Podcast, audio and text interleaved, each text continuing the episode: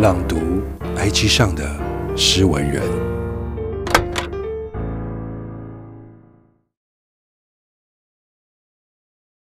Blue Monday，星期一总带着忧郁，你知道为什么吗？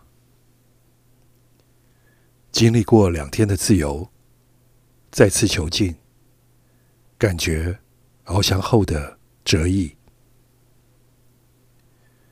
每个星期一次，来来去去，再次堕入无限轮回。人生就是盯着红日，记着长假，算着病假。总有人说你应该怎样怎样，因为你收了老板的薪水。如果这就是人生的应该，那等同这就是你本人人生的价值。世界是一条完整的食物链，你注定是要被吃的那位。但请你不要有一种当食物的心态。